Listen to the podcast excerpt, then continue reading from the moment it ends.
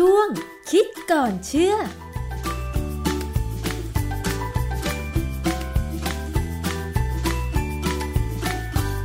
พบกันในช่วงคิดก่อนเชื่อกับดรแก้วกังสดานนภัย นักพิษวิทยาและดิฉันชนาทิพไพรพงศ์นะคะ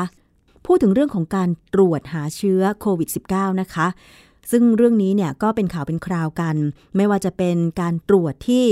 โรงพยาบาลหรือว่าข่าวของการซื้อเครื่องตรวจที่มีการโฆษณาการมาตรวจเอง มีหลายประเด็นด้วยกันค่ะคุณผู้ฟัง การตรวจที่โรงพยาบาลอย่างข่าวล่าสุดนะคะ ก็เห็นบอกว่าการตรวจที่จังหวัดยะลานั้นเนี่ยนะคะ ตรวจครั้งแรก มีผลเป็นบวกถึง 40 คน ทีนี้คุณหมอก็ตั้งข้อสังเกตนะคะว่าทำไมถึงติดเชื้อเยอะขนาดนี้ก็เลยส่งตรวจครั้งที่ 2 ปรากฏว่าผลตรวจเป็นลบ ซึ่งอันเนี้ยขนาดไปตรวจที่สถาบันทางการแพทย์ใช่ไหมคะ แล้วความเชื่อถือนะคะ เรื่องของการตรวจเนี่ยว่าจะแม่นยำขนาดไหน อันเนี้ยเป็นเรื่องที่ประชาชนก็สงสัยกัน โดยเฉพาะการไปซื้อเครื่องตรวจเชื้อโควิด -19 มาตรวจเองที่บ้านนั้นเนี่ยจะมีความแม่นยำหรือไม่นะคะ ซึ่งเรื่องนี้เราต้องมาพูดคุยกันว่า มีผลการวิจัยหรือสถิติอะไรเกี่ยวกับเรื่องนี้บ้าง อาจารย์แก้วคะเรื่องนี้เป็นยังไงคะ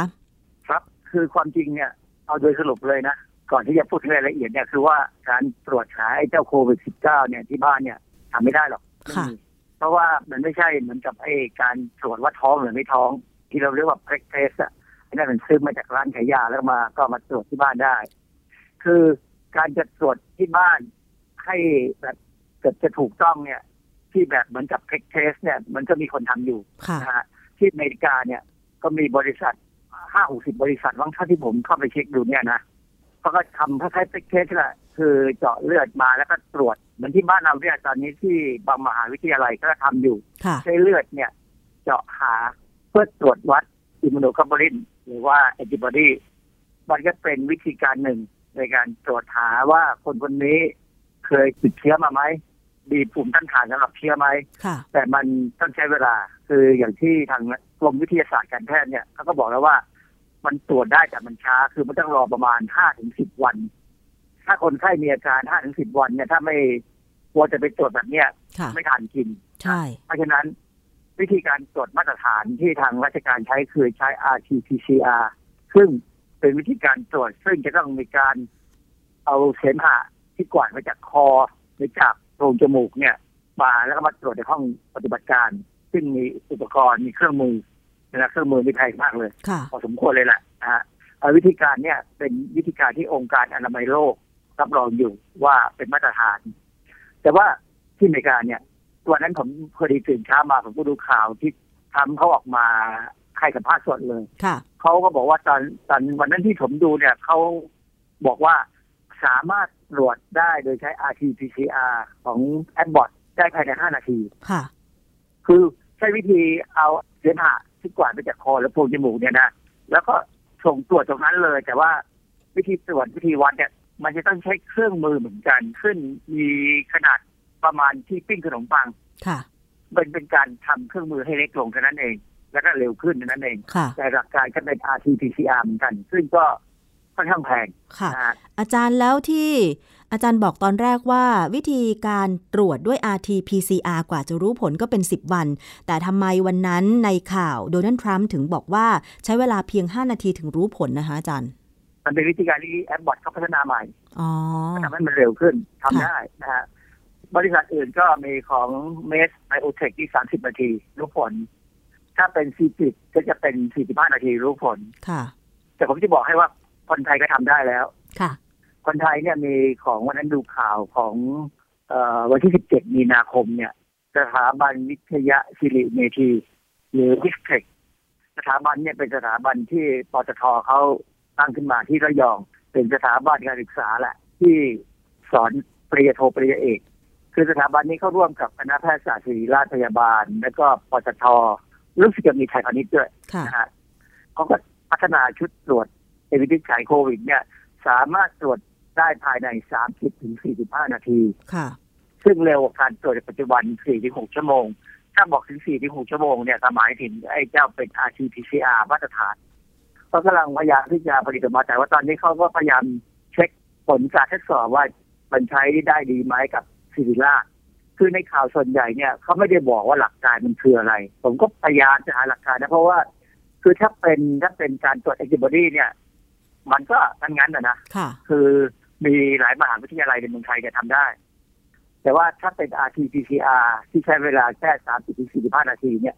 ใกล้เคียงกับของบริษัททางอเมริกาเลยนะ ค่ะทีนี้ผมก็เพิ่งเมื่อกี้เนี่ยก่อนสัมภาษณ์เนี่ยผมเพิ่งตามหาข้อมูล จนเจอว่าจริงๆแล้วเนี่ยเขาตรวจนิวคลีกแอซิดของไวรัส คือเป็นลักษณะเดียวกับของบริษัทแอดบอร์ดหรือบริษัทของฝรั่งเลย เพียงแต่ว่ายัง30ถึง45นาที ซึ่งก็ไม่ได้ช้ามาก แต่พอไปดู ในข้อมูลเนี่ยมันก็จะมีรูป ก็มีอุปกรณ์ที่ต้องใช้ตรวจวัดก็ขนาดประมาณนั้นที่ผมดูเนี่ยก็เท่าเครื่องปิ้งขนมปังเหมือนกันค่ะสรุปแล้วเนี่ยมันต้องตรวจในห้องปฏิบัติการเหมือนกัน ไม่ใช่เอาไปตรวจที่บ้านมคือวันเนี้ยสิ่งที่ผมพยายามจะพูดก็คือว่าการตรวจที่บ้านเนี่ยมันทำไม่ได้ แต่ว่ามันก็มีข่าวอยู่อันหนึ่งนะก่อนอื่นเนี่ยเมื่อวันที่ 8 มีนาเนี่ย มันก็มีข่าวในเว็บหนึ่งเขาบอกว่าบิลเกตเนี่ยบิลเกตที่ทำไอ้ Microsoft อะนะ ค่ะบิลเกตที่เข้าใจว่าบ้านเขาอยู่แถวซีแอตเทิลเนี่ยนะเขาก็พยายามจะส่งชุดทดลองหาไวรัสเองที่บ้าน ไปตามบ้านของคนที่อยู่ในซีแอตเทิลที่รัฐวอชิงตันอเมริกาเนี่ยนะเนื่องจากว่าไอ้เมืองซีแอตเทิลเนี่ย มันมีการติดเชื้อสูงบิลเกตก็จะส่งชุดที่สำหรับ มันจะมีเป็นเป็นคล้ายๆกับสำลีสำหรับแยงเข้าไปในจมูกตัวเอง ซึ่งไม่ง่ายหรอกวิธีแยงนี่แยงยากเพราะต้องแยงมันเข้าไปถึงในโพรงจมูก แต่ว่าเออจะจะแยงเองหรือว่าจะแยงเข้าไปในกวาดคอก็ตามเนี่ยแล้วก็ส่งไปที่ห้องแลบของ University of Washington แล้วเขาก็จะตรวจให้ภายในวันหรือสองวัน เพค่ะราะฉะนั้นมันเร็วก็จริง แต่ก็ยังเป็นการตรวจในห้องปฏิบัติการนะฮะแต่ทีนี้เมื่อวันที่ 15 มีนาคมเนี่ย มันก็มีข่าวในของ ABC ABC News ก็เป็น เครือข่ายโทรทัศน์ที่ใหญ่หนึ่งในสี่ในห้าของอเมริกาเลยนะค่ะข่าวก็บอกว่ามีการจับ test kit สำหรับตรวจโคโรนาไวรัสที่เองที่บ้าน เป็น fake ของปลอมเนี่ยหลอกลวงเนี่ย ที่สนามบินลอสแอนเจลิสเจ้าหน้าที่กรมศุลกากรของอเมริกาเนี่ย ยึดอุปกรณ์ที่หน้าตาเหมือนที่ตรวจสอบเชื้อโคโรนาไวรัสค่ะโควิด -19 เนี่ยปลอมคือฉลากเนี่ยบอกว่ามาจากจากสหราชอาณาจักรอืมเรืออังกฤษเนี่ยนะค่ะ มีขวดบรรจุของเหลวใสเหมือนน้ำเปล่า ที่ระบุว่าเป็นชุดทดสอบโคโรนาไวรัส 2019 nCoV นี่คือโควิด -19 นั่นแหละนะฮะค่ะกรมศุลอเมริกาเนี่ยเขาบอกว่าการจับไอ้ตัวเนี่ยนะจับได้ที่อเมริกาเนี่ย มันอาจจะมีปัญหา ที่อาจจะทำให้การเปิดประเทศของเขาในซึ่งตอนนี้อเมริกานี่เปิดไปหลายรัฐแล้วนะค่ะอาจจะล่าช้า คือถ้าเป็นชุดของปลอมเนี่ย มันจะทำให้คนพยายามที่จะไปตรวจเองที่บ้านค่ะถ้าท่านบอกว่าตัวเองไม่มีเชื้อไม่มีเชื้อก็อยากให้รณรงค์ให้มีการเปิดประเทศกลับมาทำงานกันซึ่งตอนนี้ประท้วงกันหลายรัฐมากเลยค่ะดูข่าวเนี่ยเขาเขาบอกว่ามันถึงเวลาต้องทำงานแล้ว จะไม่ยอมมีโซเชียลดิส a ทนซิ่งอะไรของเขาแล้วค่ะก็จะเปิดอะตอนนี้ก็เริ่มอเมริกาก็ถึงณวันนี้ที่ผมดูข่าวเนี่ย กังวลเลยนะว่าจะมีการตายเพิ่มขึ้นวันละสามพันคนเมื่อประมาณอีกไม่กี่วันเนี่ยค่ะเพราะว่าพอคนกลับมาเนี่ย ระยะทางของแต่ละบุคคลเนี่ยมันจะต่ำลง แล้วก็จะมีการเข้าไปใกล้กันดูข่าวแล้วคนอเมริกันนี่ไม่ไม่กังวลเรื่องการใช้หน้ากากค่ะไม่กังวลเรื่องการจะไม่อยู่ห่างๆกินข้าวไม่มีการเว้นระยะ บ้านเราเนี่ยตอนนี้เปิดร้านอาหารเนี่ยเขาบางบางร้านเนี่ยนะเขาทำฉากกั้นไว้ดีมากเลย ใช่ คือยังไงถึงจะนั่งนั่งใกล้กัน ก็มีฉากกั้นค่ะไปกินชาบูกัน ก็ไม่ว่ากันนะค่ะ เพราะฉะนั้นเนี่ยอย่างของที่อเมริกาเนี่ย มันก็มีของปลอมที่จะมาหลอกให้คนซื้อ ซึ่ง อันนี้ที่เขาจับได้เนี่ย เป็น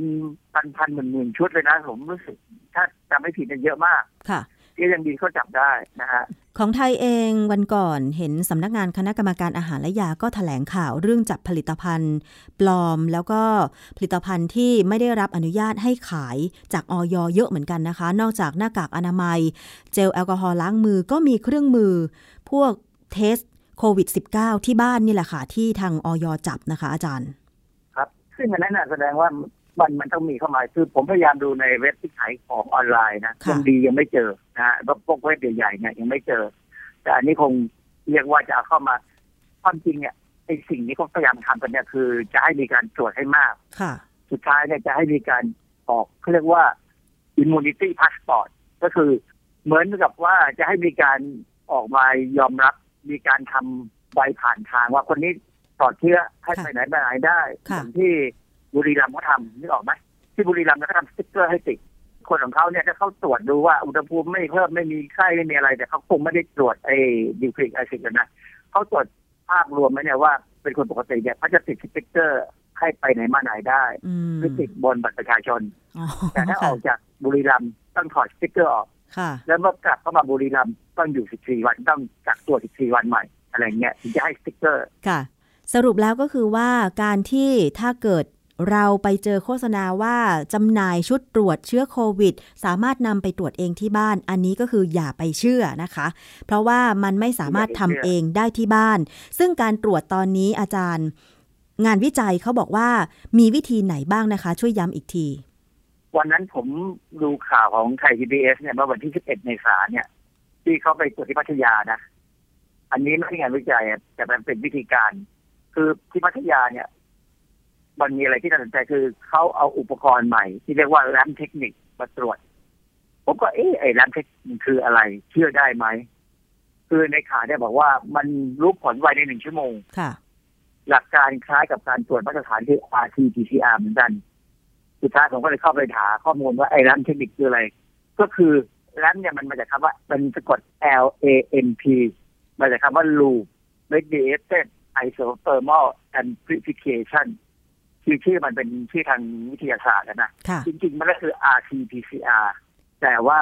RT-PCR เนี่ยถ้าเราไปดูในรายละเอียดเนี่ยมันจะต้องมีการเปลี่ยนอุณหภูมิขึ้นลงขึ้นลงสามสี่ครั้ง เพื่อเพิ่มปริมาณกรดนิวคลีค่ะแต่ว่าเจ้าลันเทคนิคเนี่ย มันไม่ต้องเปลี่ยนอุณหภูมิมัน เขาใช้คำว่า isothermal amplification ก็คือการเพิ่มจำนวนกรดนิวคลีอีกโดยใช้อุณหภูมิ ไม่ต้องเปลี่ยนคืออุณหภูมิประมาณ60ซึ่งสรุปแล้วเนี่ย ที่เขาตรวจที่พัทยาเนี่ย เป็นอุปกรณ์ใหม่ซึ่งใช้ได้ และเป็นเทคนิคที่ล่าสุดค่ะ แต่อย่างไรก็ตาม ต้องใช้ผู้ชำนาญพร้อมเครื่องมือในห้องปฏิบัติการเหมือนกันค่ะ เพราะว่าในข่าวเนี่ยก็บอกว่าตรวจที่เมืองชนเนี่ยได้ผลด้วยอาไอรานเทคนิคแล้วเนี่ย ก็จะเอาตัวอย่างของที่ได้จากคนคนคนที่เอามาตรวจเนี่ยส่งเข้ามาตรวจ RT-PCR ของกรมวิทยาศาสตร์การแพทย์ที่ชลบุรีด้วย ก็คือว่าจะไม่ตรวจแค่ครั้งเดียวแล้วยืนยันผล ใช่ไหมคะอาจารย์ คือถ้าเป็นหน่วยเคลื่อนที่ แล้วก็นำเจ้าหน้าที่ไปตรวจเอ่อหาเชื้อโควิดตามจุดต่างๆ แล้วผลยังไม่ยืนยันจะต้องนำสิ่งที่ได้จากคนไข้เหล่านั้น กลับไปตรวจซ้ำเป็นรอบที่สองถึงจะยืนยันผลได้อย่างนี้ใช่ไหมคะอาจารย์ คือผมว่ามาถึงตอนเนี้ยนะนี่มันผ่านไปประมาณประมาณสักยี่สิบกว่าวันแล้วเนี่ยผมว่าเขาคงรู้แล้วว่ามันเท่ากันอืมเพราะฉะนั้นเนี่ยคราวหน้าสามารถตรวจได้เร็วหน้าตรงนั้นเลยค่ะหนึ่งชั่วโมงรู้ผลก็ ก็ยังช้ากว่าของแอปบอทที่เขาได้ห้านาทีนะ แต่ว่าผมว่าแค่หนึ่งชั่วโมงนี่ก็ก็น่าสนใจแล้วล่ะนะค่ะซึ่งเครื่องมือเนี่ยก็คงไม่แพงนักอ่าแล้วก็อีกหน่อยบ้านเราก็จะตรวจได้เร็วขึ้น ดังนั้นเนี่ยบ้านเราตอนนี้ตรวจได้เป็นแสนคนค่ะจะขึ้นสองแสนอยู่แล้วค่ะเท่าที่เท่าที่ผมดูข่าวนะก็ก็เร็วขึ้น เพราะฉะนั้นเนี่ยอีกหน่อยเราอาจจะตรวจได้เยอะขึ้นโดยใช้ไอ้วิธีการที่บอกว่าเป็นร้านเทคนิคเนี่ยนะฮะค่ะ